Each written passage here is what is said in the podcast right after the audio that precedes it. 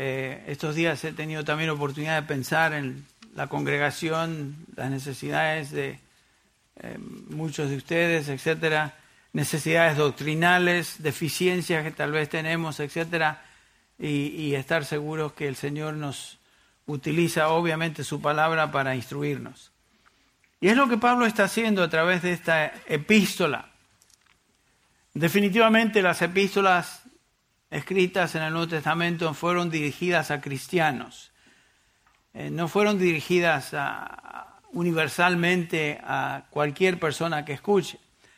Y, podemos notar que Pablo comienza de esa manera en esta epístola, capítulo 1, versículo 1, donde él dice, Pablo, apóstol de Jesús por la voluntad de Dios, Jesucristo por la voluntad de Dios, ¿a quiénes? A los santos obviamente hemos observado quiénes son los santos. Los santos no son San Martín de Porras, San Martín de los Ángeles, San Jacinto de esto, San... nada.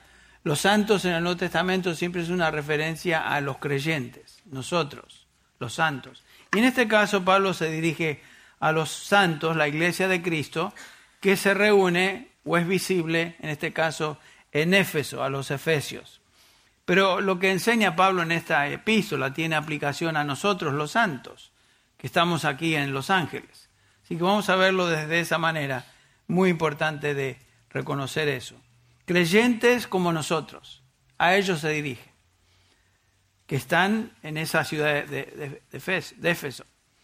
Creyentes como nosotros digo porque a veces pensamos, bueno, los, los santos del Nuevo Testamento son no, son creyentes como nosotros, con nuestras debilidades, nuestras luchas, el mismo tipo de situación. El hombre y su corazón no cambia, es el mismo. Y todo lo que Dios instruye a través de su palabra al hombre, esté en Éfeso en, la primer, en el primer siglo o se encuentre en Los Ángeles en este siglo, es lo mismo. Eh, las necesidades del ser humano no cambian. La palabra de Dios no cambia de acuerdo a contexto, culturas. La palabra de Dios es verdad, porque Dios es eterno. Su palabra es verdad y tiene, tiene impacto y tiene, es pertinente para cualquier cultura, para cualquier época, a los santos, a los creyentes. Y eso es lo que estamos haciendo. Pablo se dirige a estos creyentes y noten que en esta epístola pudiéramos dividirla en tres partes.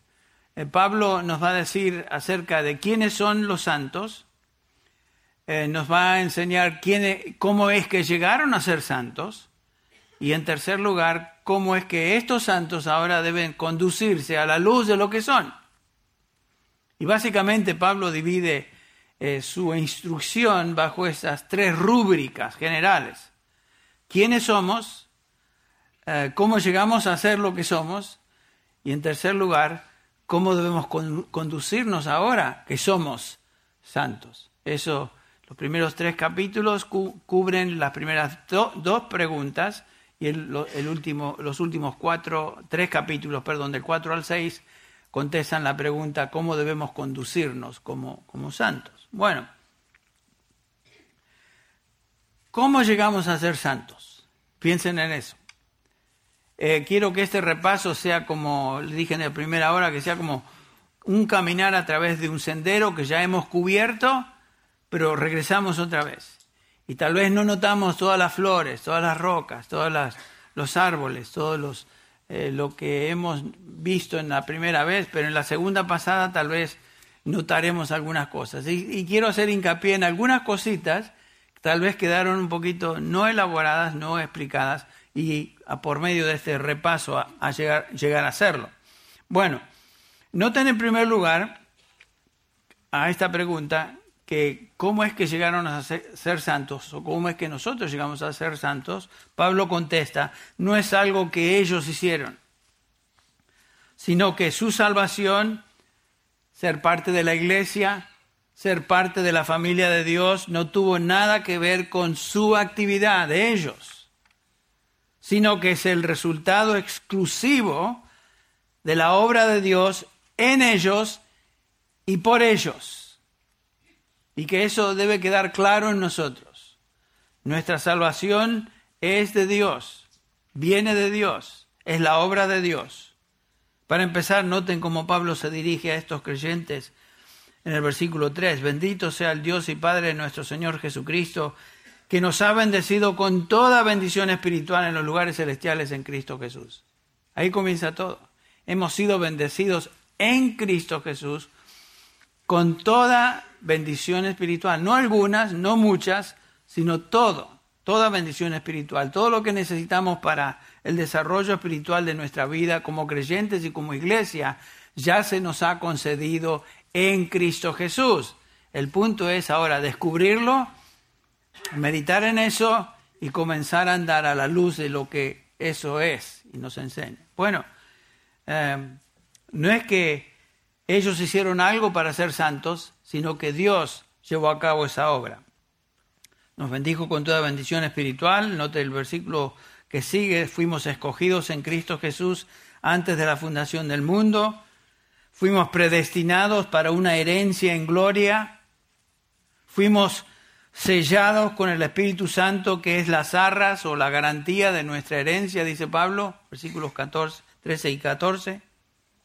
Y todo eso que hemos, uh, con lo cual hemos sido bendecidos en Cristo, es para la alabanza de su gloria. Tres veces el apóstol Pablo, noten, usa esa expresión para la alabanza de su gloria. Versículo 6 del capítulo 1, versículo 12 y versículo 14. Todo es para alabanza de su gloria. Tres veces Dios es el único que puede llevarse la gloria de su obra, de nuestra salvación, porque es de Él. Dios no va a compartir su gloria con nosotros. Dios no va a compartir como algunos piensan que la salvación es por lo menos 10% nuestra, o 3%, aunque sea 1%, hicimos algo, Dios no va a compartir su gloria. La salvación es de Él, por lo tanto, todo es para la alabanza de su gloria. Que se nos quite de la mente esa noción perversa de pensar de que nosotros hemos contribuido algo a nuestra salvación. Nada. Nada. La obra de salvación es obra exclusiva de Dios. Y la razón que Pablo nos da en esta epístola es porque, noten el capítulo 2, no teníamos ninguna capacidad espiritual para alcanzar salvación o para siquiera venir a Dios. Noten la, cómo Pablo nos describe en esta pobreza total espiritual en los versículos 1 al 3 del capítulo 2. Estamos repasando, recuerden. Estamos pasando por este mismo sendero y cubriendo algunas cosas que ya vimos, pero quisiera enfatizarlas. Noten nuestra condición antes de ser santos. Él os dio vida a vosotros cuando estabais muertos en vuestros delitos y pecados, versículo 1, capítulo 2, en los cuales también anduvisteis en otro tiempo según la corriente de este mundo, Noten cómo vivíamos. Estábamos muertos espiritualmente. Andábamos según la corriente de este mundo, siguiendo todo lo que el mundo hace.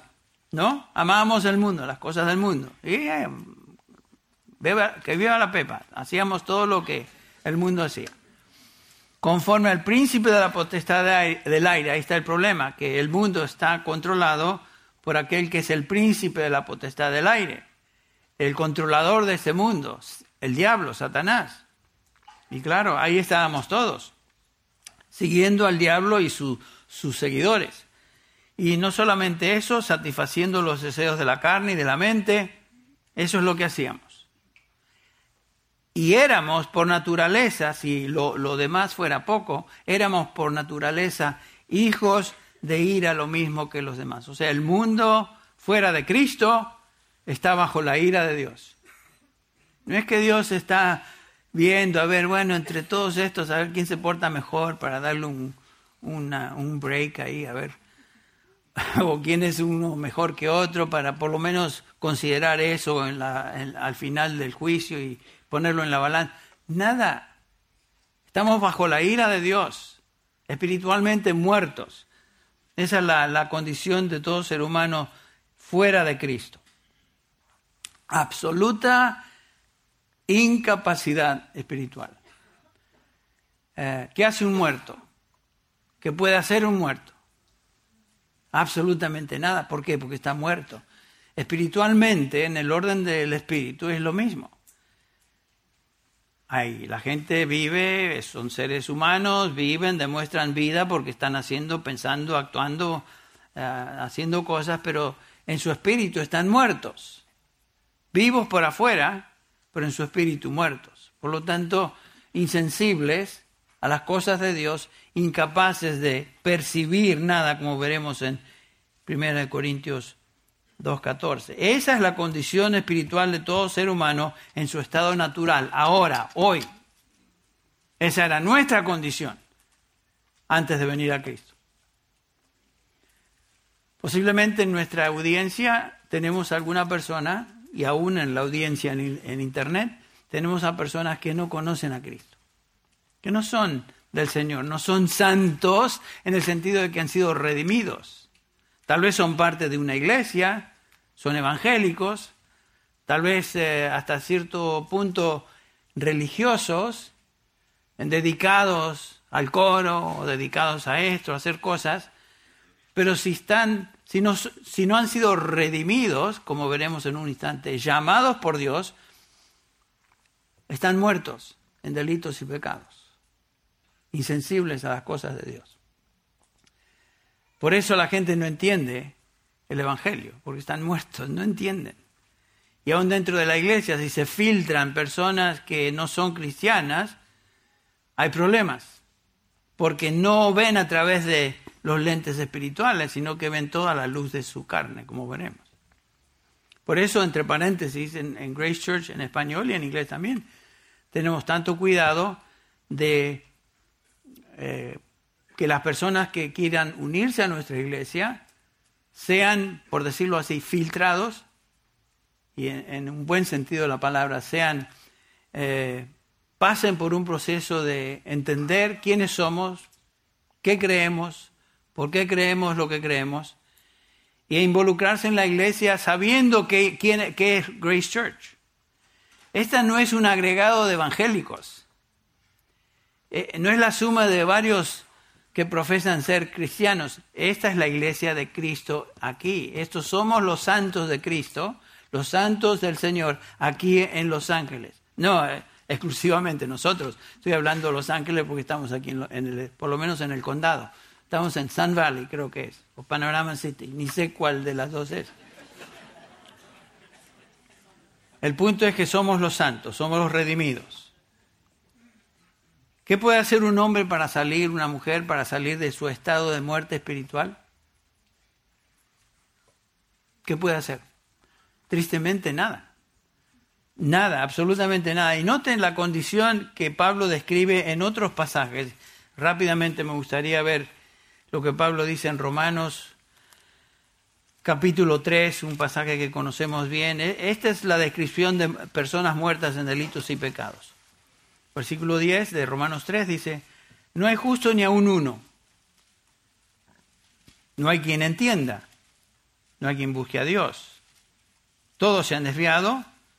A unas se hicieron inútiles. No hay quien haga lo bueno. No hay ni siquiera uno.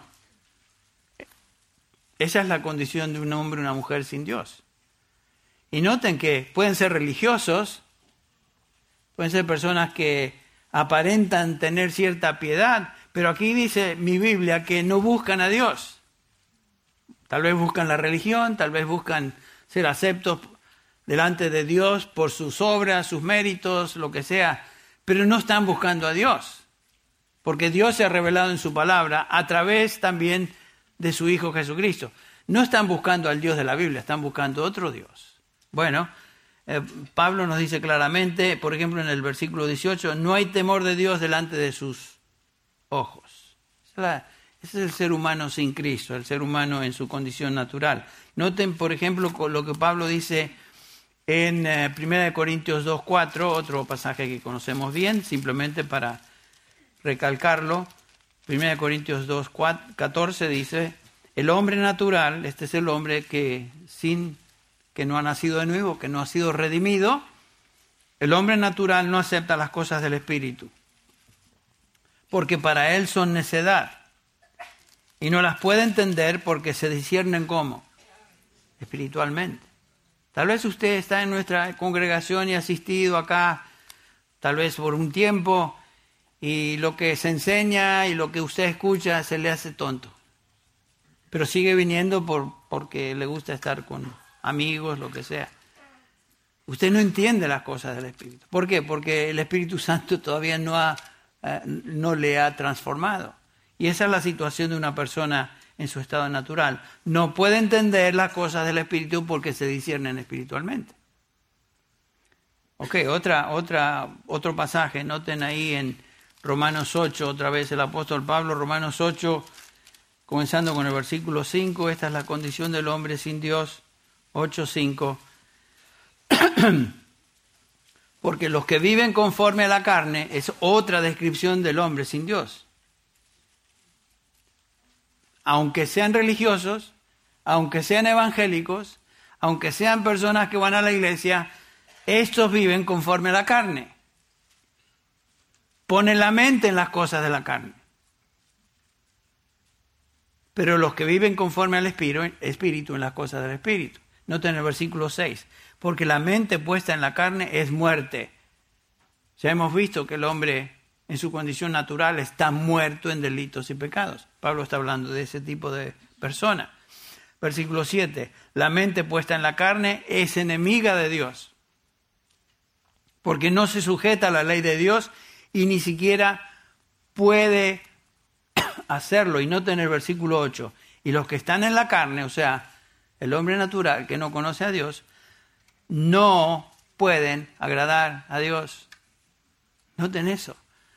Pueden ser muy religiosos, pueden expresar su religión de muchas maneras, pueden hacer obras de caridad, pueden hacer cosas que son buenas a los ojos de los hombres, pero no pueden agradar a Dios porque lo, lo, que hacen no es el producto del Espíritu de Dios en ellos, sino que es el producto de su propia persona, de su propia carne. Qué interesante. Bueno, ahí estábamos todos. Y noten que Pablo dice, éramos enemigos de Dios. No éramos amigos de Dios, aunque tal vez éramos religiosos. Este es el problema fundamental del hombre. Si tú no conoces a Cristo, ese es tu problema. Hoy.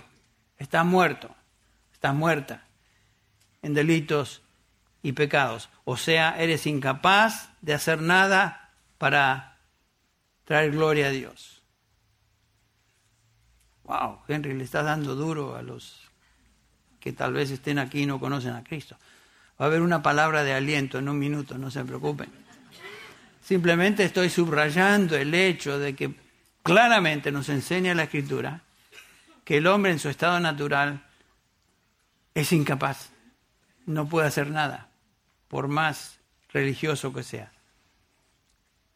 Y por eso es que Dios se tiene que llevar toda la gloria, porque Él nos saca de esa condición y la única manera de que un hombre pueda salir de esa condición de muerte espiritual es que Dios intervenga y Dios haga eso, porque el hombre en su propia persona en sí mismo no puede hacer eso. Por eso Pablo continúa en el capítulo 2, estamos de regreso ahora en Efesios, capítulo 2. Después de haber descrito nuestra condición espiritual del 1 al 3, dice Pablo, pero Dios, que es rico en misericordia, por causa del gran amor con que nos amó, noten que ahí comienza todo el amor de Dios, aun cuando estábamos muertos en delitos, nos dio vida juntamente con Cristo, por gracia habéis sido salvados. Dios tuvo que intervenir y darnos vida a nuestra condición en la cual nos encontrábamos, porque solo no podíamos hacer nada. El único que intervino y de hecho el único que hizo algo al respecto fue Dios. Conclusión, lo que Pablo está enseñando. La salvación es de Dios, es por pura gracia de Dios.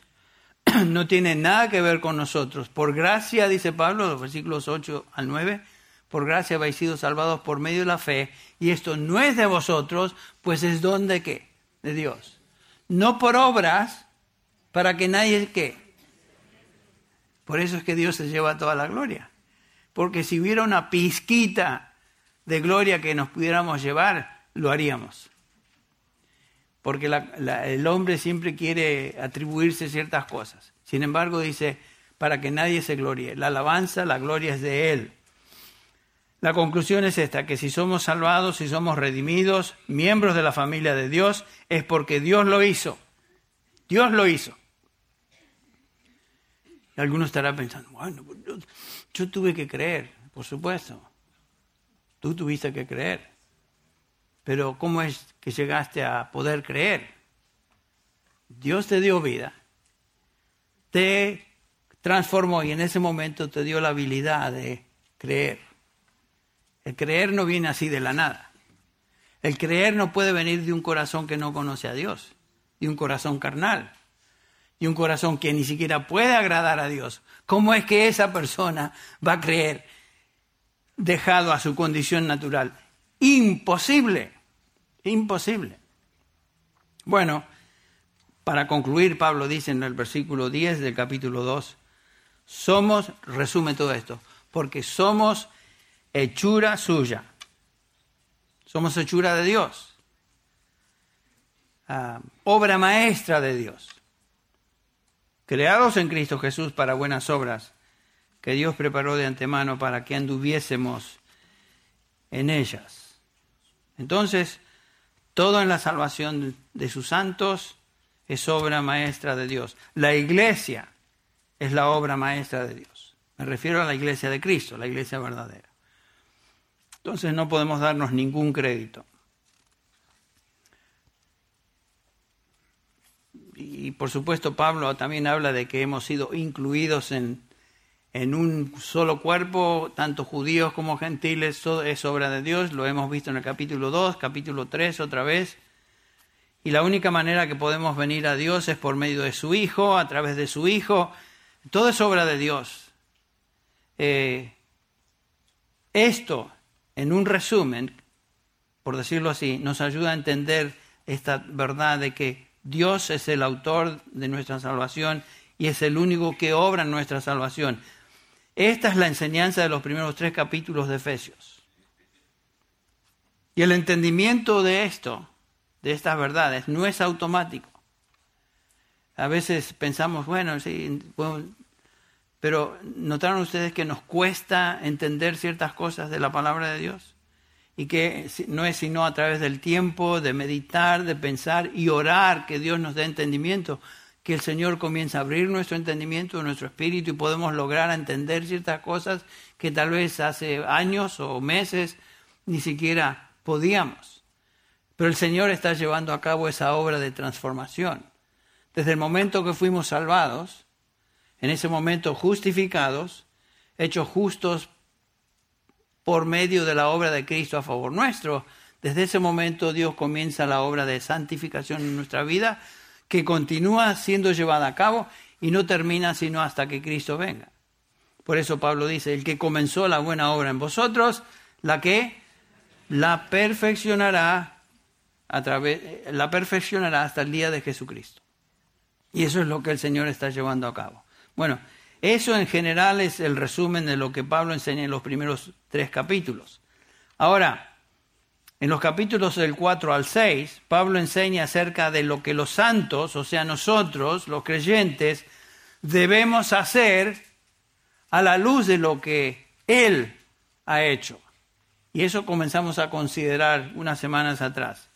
Fue tanto tiempo atrás que ya ni nos acordamos, ¿verdad?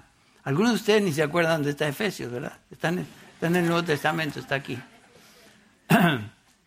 bueno, estos capítulos escriben la respuesta de los creyentes a la luz de su salvación. O sea, Pablo comienza a hablarnos de esta, de esta expresión que él define en el versículo 1 del capítulo 4. Noten, capítulo 4, versículo 1. Yo pues, prisionero del Señor, os ruego que viváis de una manera digna de la vocación o el llamamiento con que habéis sido llamados. Andar de una manera digna. Andar tiene la idea de caminar, es una conducta diaria, es un estilo de vida. Pablo está hablando de el estilo de vida de un cristiano que caracteriza a un cristiano es este. Es un andar que tiene características particulares que se describen en los versículos que siguen hasta el final del libro, pero me, interesaría otra vez enfatizar esta expresión, andar dignamente. Perdón, ¿qué quiere, decir, ¿qué quiere decir eso de andar dignamente? ¿Qué quiere decir esa palabra digna o dignamente? Lo hemos visto. El primer significado de digno o dignamente es, quiere decir equilibrado, del mismo peso. Y por supuesto Pablo eh, está hablando o dando la imagen de poner algo sobre una báscula, báscula un lado de la báscula que debe ser de igual peso al otro lado. Y la, la idea es este, que debe existir equilibrio entre lo que creemos, nuestra doctrina, y lo que practicamos, nuestra conducta. Debe ser equilibrada. Hay creyentes que les gusta enfatizar doctrina, doctrina, doctrina, doctrina y se olvidan de la práctica. Eso es totalmente desbalanceado. Hay otros que les gusta, no, no hablemos mucho de doctrina, la, doctrina divide, hablemos de, práctica, lo que sea práctico. Bueno, eso también es, otro extremo, eso no, no, lleva a nada. La doctrina sin práctica es ortodoxia muerta. Es la condición, por ejemplo, de los fariseos que Pablo, Pablo, perdón, el Señor Jesús describe en Mateo 23.3, cuando los fariseos se sientan a dar eh, la enseñanza acerca de la ley, Jesús dice, hagan lo que les dicen, pero no hagan conforme a sus obras, porque dicen y no hacen. O sea, son ortodoxos en su enseñanza bíblica, pero son totalmente incoherentes con su conducta de esa enseñanza. Dicen y no hacen. Es la descripción de una persona que le, encanta la, doctrina, le encanta todo lo que es la verdad bíblica, pero no vive de acuerdo a esa verdad. Dice y no hace. Bueno, el segundo, en segundo lugar, hay, creyentes que les gusta mucho la práctica y, por supuesto, solamente práctica, práctica, práctica lleva a un imbalance total porque la práctica sin doctrina bíblica nos lleva a aberraciones, nos lleva a emocionalismo, nos lleva nociones erradas o falsa enseñanza. Y noten el balance que desde el comienzo nos hace notar la escritura. La primera iglesia cristiana en Jerusalén se dedicó desde el inicio, capítulo 2, versículo 42, se dedicaban continuamente primero a la enseñanza de los apóstoles. O sea, la doctrina es la base de lo que uno practica. La doctrina siempre viene primero, antecede a la práctica. Se dedicaban continuamente a la doctrina de los apóstoles. En otras palabras, tenían que saber cómo conducirse a la luz de lo que Dios reveló en su palabra. Esa es la idea. Muy bien. El segundo significado, el primer significado de digno es equilibrado. Ok. El segundo significado aquí que, que vemos es apropiado. Digno quiere decir apropiado también. El andar práctico de nuestra vida cristiana debe ser apropiado con lo que profesamos. No debe ser chocante. La idea de, es de adornar con nuestra conducta lo que profesamos como doctrina. Eh, ¿De qué vale que usted me diga, yo soy cristiano, yo soy cristiano y, soy muy fiel a, la palabra y lo que dice la palabra, pero notamos que en tu hogar tú eres un desastre y tratas a tu familia como si fueran quién sabe qué, no estás siendo acorde ni estás adornando con tu conducta. Lo que dices es tu profesión, dices es tu credo, es tu creencia. Eh, Pablo se dirige a Tito en Tito 2, es una ilustración. Eh, y le dice acerca de los creyentes bajo su liderazgo, por supuesto Tito era pastor, y les dice, comenzando con el versículo 7, presentándote tú, hablándole a Tito, en todo, como ejemplo de buenas obras, en la enseñanza, mostrando integridad y seriedad. Versículo 10, bajen la vista al versículo 10. No defraudando, sino mostrando, mostrándose fieles en todo, para que en todo, esta frase, noten eso, para que en todo adornen la doctrina de Dios nuestro Salvador. Esa es la idea de andar dignamente.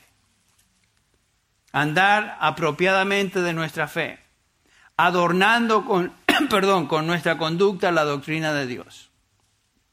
nuestro Salvador. No chocando con nuestra conducta, no siendo discordes con nuestra conducta, sino adornando la fe con nuestra conducta. Hicimos la pregunta hace unos, unas semanas, ¿qué tal nuestra conducta? ¿Está adornando lo que decimos que somos o está embadurnando? Perdón, hermano. Yo ya estaba cantando victoria después de la primera predicación. Digo, uy, ya pasé. Siempre me olvido que hay una segunda. Gracias por su paciencia. Anyway, uh, anyway.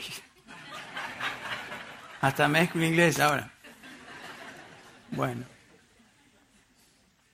¿Estamos, ¿Estamos adornando lo que creemos y decimos que creemos o estamos trayendo reproches sobre eso? Qué, qué triste es si nuestra conducta es tan incongruente con lo que decimos que creemos que no es testimonio para nada. Todo lo contrario. Bueno, Pablo dice, ruego que viváis, y este es el mandamiento general, que viváis de una manera digna, o sea, conforme al llamamiento o vocación con que habéis sido llamados. ¿Cuánto tiempo tenemos? Tenemos un tiempito. ¿Qué es eso del llamamiento? Es una, es una doctrina muy importante que debemos, debemos entender como creyentes. Eh, noten que Pablo nos hace ver que ser cristiano, nos dice Pablo, es equivalente a ser llamado. Y esto es muy importante. Os ruego, hermanos, que andéis conforme al llamamiento con que habéis sido llamados. Eh, hemos sido llamados a esta doctrina, a, este, a esta posición el cristiano no es una persona que simplemente decide un credo, decide, decide seguir a Cristo. El cristiano nunca se describe en el Nuevo Testamento como alguien que tomó una decisión de seguir a Cristo, una decisión de seguir un credo cristiano, o alguien que decidió como vocación ahora hacerse cristiano. No es la manera que el Nuevo Testamento presenta a un cristiano. Un cristiano se presenta siempre en el Nuevo Testamento como alguien que fue llamado por Dios a salvación. No es que Él decidió. Mi decisión de seguir a Cristo no me hizo cristiano. Lo que me hizo cristiano fue el llamado de Dios que me llevó a vida y yo procedí en creer ese evangelio, creer el evangelio de Jesucristo. Pero fue el llamado de Dios que dio ímpetu a todo. Nadie que es cristiano, redimido, o es cristiano redimido, a menos de que Dios le haya llamado. Ahora, ¿qué es este llamado? Rápidamente. El Nuevo Testamento nos da dos tipos de llamados, o dos ideas de esta palabra llamar. Primero hay un tipo de llamado general externo que se extiende a todo hombre por medio del Evangelio, por medio de la predicación del Evangelio. Ese es el llamado que todo predicador y toda, todo evangelista eh, proclama a través de su predicación. El llamado a creer el Evangelio. Ir por todo el mundo y hacer discípulos. Cree en el Señor Jesucristo y serás salvo. Ese es un llamado general. Jesús habló de este llamado cuando dijo estas palabras. Muchos serán llamados, pero pocos escogidos. Hay un llamado que es general, un llamado que es universal. Pablo habla de este llamado universal cuando está dirigiéndose a las personas que le escuchaban ahí en Atenas, capítulo 17 de Hechos, y les dice en el versículo 30, por tanto, habiendo pasado por alto los tiempos de ignorancia, Dios ahora declara a todos los hombres en todas partes que se arrepientan. Ese es el mensaje del Evangelio general. Ese es un llamado a creer. Y cuando oyeron estas cosas, ¿qué sucedió? Algunos se burlaban, otros dijeron, te escucharemos otra vez acerca de esto. Y es siempre lo que pasa. Eh, no todo ser humano que es presentado con el Evangelio y la predicación del Evangelio se le hace abierta o se extiende a él, va a creer. Hay un llamado general, y este es el llamado que Pablo está describiendo acá, es el llamado de creer el Evangelio, pero también la Biblia nos enseña, particularmente el Nuevo Testamento nos enseña que existe otro llamado, que es un llamado interno que, un llamado interno de Dios en el corazón de la persona que él llama que resulta en salvación. Ese es el llamado de Dios, del Espíritu de Dios. Es un llamado eficaz, es un llamado poderoso, es un llamado a salvación y este es un llamado al cual los que son llamados responden en fe y reciben salvación. Simplemente como ilustración, pensemos lo que el Señor Jesús nos enseña en el capítulo 6 de Juan. Vayan ahí conmigo un segundito. Capítulo 6 de Juan.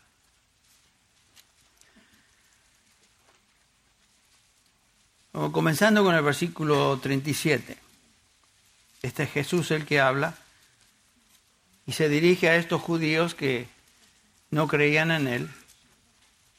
Capítulo 6 de Juan, versículo 37.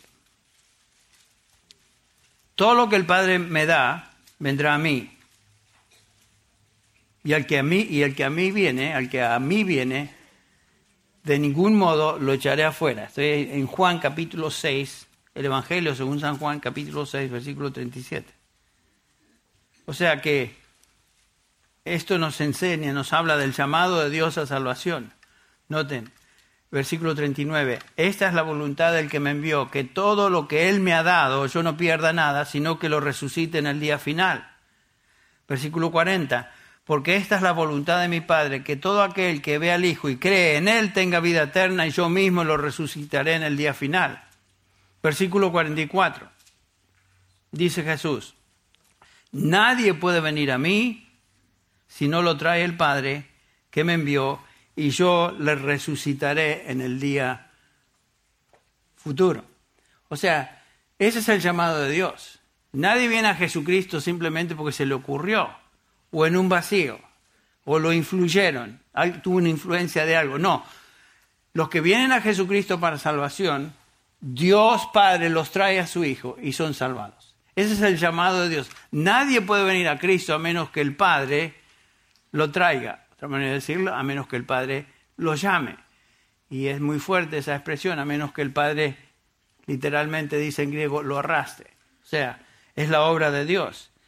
Ah, una ilustración perfecta del Nuevo Testamento del llamado de Dios a salvación la tenemos en la vida de Lidia, aquella que vendía púrpura. ¿Se acuerdan ustedes el capítulo 16 de Hechos?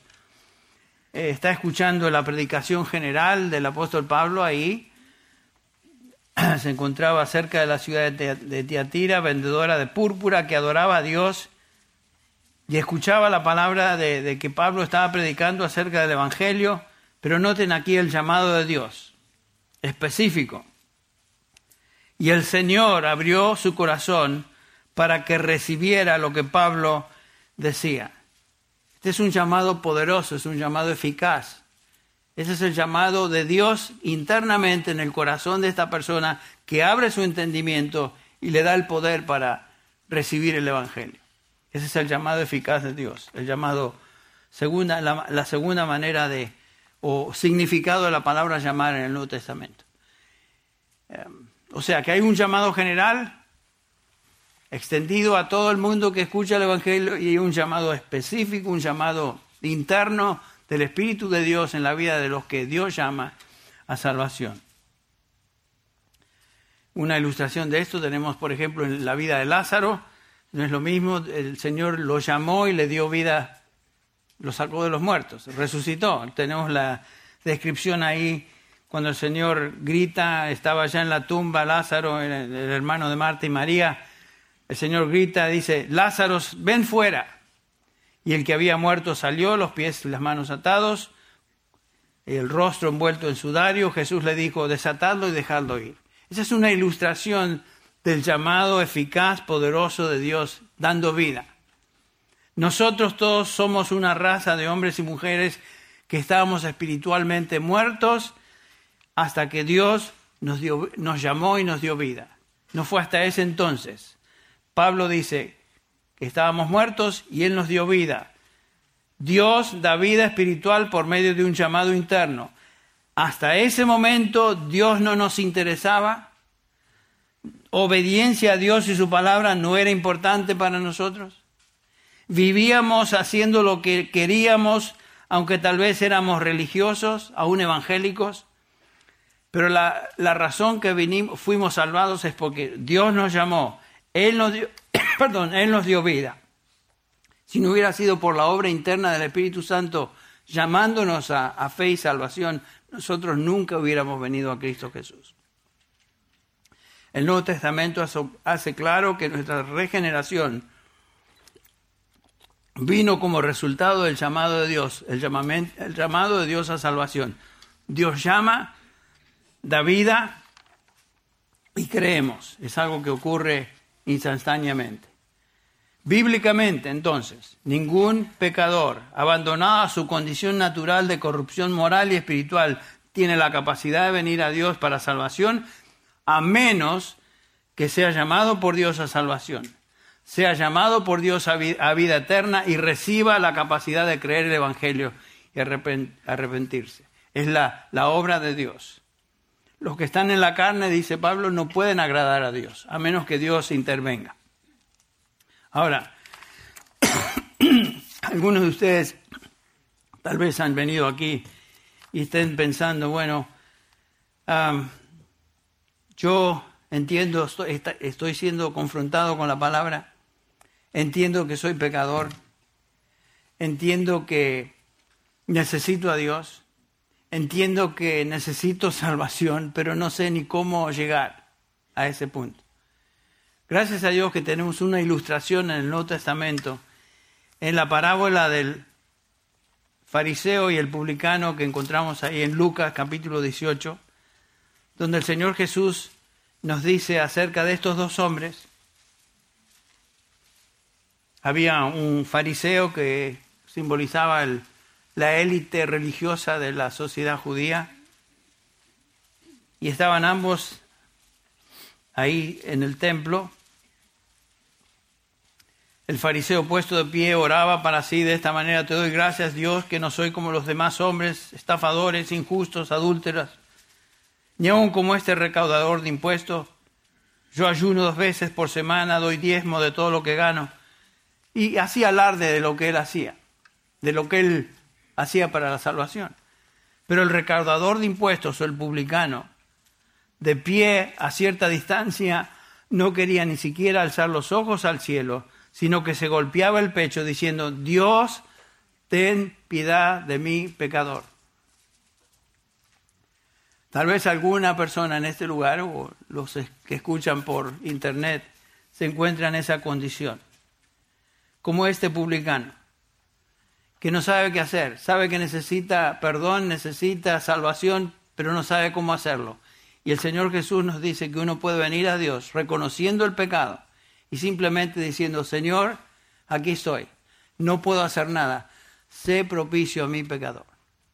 El Señor Jesús también nos enseña que venid a mí todos los que estáis trabajados y cargados, que yo os haré descansar si tú estás cargado, trabajado por tu pecado, si te sientes bajo el peso de tu pecado, si estás hastiado de tu vida, como la has llevado hasta el momento, y has, estado dominado por tu carne, por el pecado, y, y deseas ser librado de eso, Señor Jesús te dice hoy, venid a mí todos los que estáis trabajados y cargados, que yo os haré descansar. Está hablando del descanso de vida eterna, el descanso espiritual. La invitación es, ven al Señor hoy, así como ese recaudador de impuestos, simplemente reconociendo tu condición, golpeándote el pecho interiormente diciendo, Señor, aquí estoy delante de ti, sálvame, te ruego que me salves, es todo lo que puedo hacer. Y el Señor Jesús dice, el que a mí viene, no lo que, no lo echo afuera. El Señor jamás echará fuera a una persona que viene contrita de corazón, reconociendo su pecado y simplemente diciendo, Señor, sálvame. O sea, nadie puede venir a Dios para salvación a menos que Él lo llame. Lo hemos visto. Es la obra de Dios. Pero somos responsables delante de Dios. Y si Dios está causando en ti e-, ese ese reconocimiento de pecado, ese deseo, esa añoranza de ser salvo, esa es la obra de Dios en tu vida. Y si tú vienes a Cristo Jesús como, y le, le reconoces como Señor, como Salvador, crees en Él, crees que es el único Salvador, porque Él dijo, yo soy el camino, la verdad y la vida. Nadie viene al Padre sino por mí. Si crees en este Señor Jesucristo, tendrás vida eterna. Y puedes salir en esta mañana de este lugar sabiendo que eres uno de los llamados, uno de los, aquellos que el Señor ha llamado a salvación. Pero cada uno de nosotros debemos responder en fe a lo que el Evangelio nos enseña. Esa es la obra salvadora de Dios, es la obra de Dios, sin duda, pero es la obra de Dios en nosotros a través de Jesucristo por medio de la fe. Vamos a, a orar para terminar. Vamos a cantar un himno que nos ayuda, una estrofa de un himno que nos ayuda a enfocarnos en esta realidad y continuaremos con Efesios la próxima vez. Vamos a orar. Padre Celestial, delante de ti estamos en esta mañana, reconociendo que la obra de salvación es tuya de un principio a fin, que tú eres el único que puede transformar un corazón de una persona que está muerta en delitos y pecados. Tú lo hiciste en nuestra vida, en cada uno de aquellos que somos tus hijos hoy. Y Señor, pedimos a favor de personas dentro, en medio nuestro que aún no te conocen. Personas, Señor, que están siendo confrontadas con tu verdad, con tu palabra. Se dan cuenta de que no tienen salida, están hastiados de su vida como es. Necesitan salvación.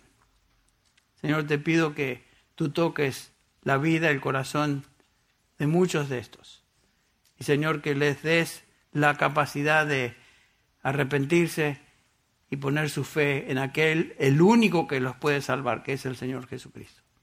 Gracias, Señor, por la oportunidad que tenemos cada domingo, cada vez que abrimos tu palabra, de presentar el Evangelio. El Evangelio de Jesucristo. aquel que es el único camino y la verdad y la vida para aquellos que desean salvación. Tú eres, Señor, el único que nos puede salvar y lo reconocemos. Y pedimos en esta mañana que tú hagas esa obra una vez más. Que, Señor, haya, como dice tu palabra, haya gozo en los cielos por un pecador que se arrepiente. Señor, pedimos esto, no en nuestros méritos, sino en los méritos preciosos de Cristo Jesús, nuestro Salvador. Amén.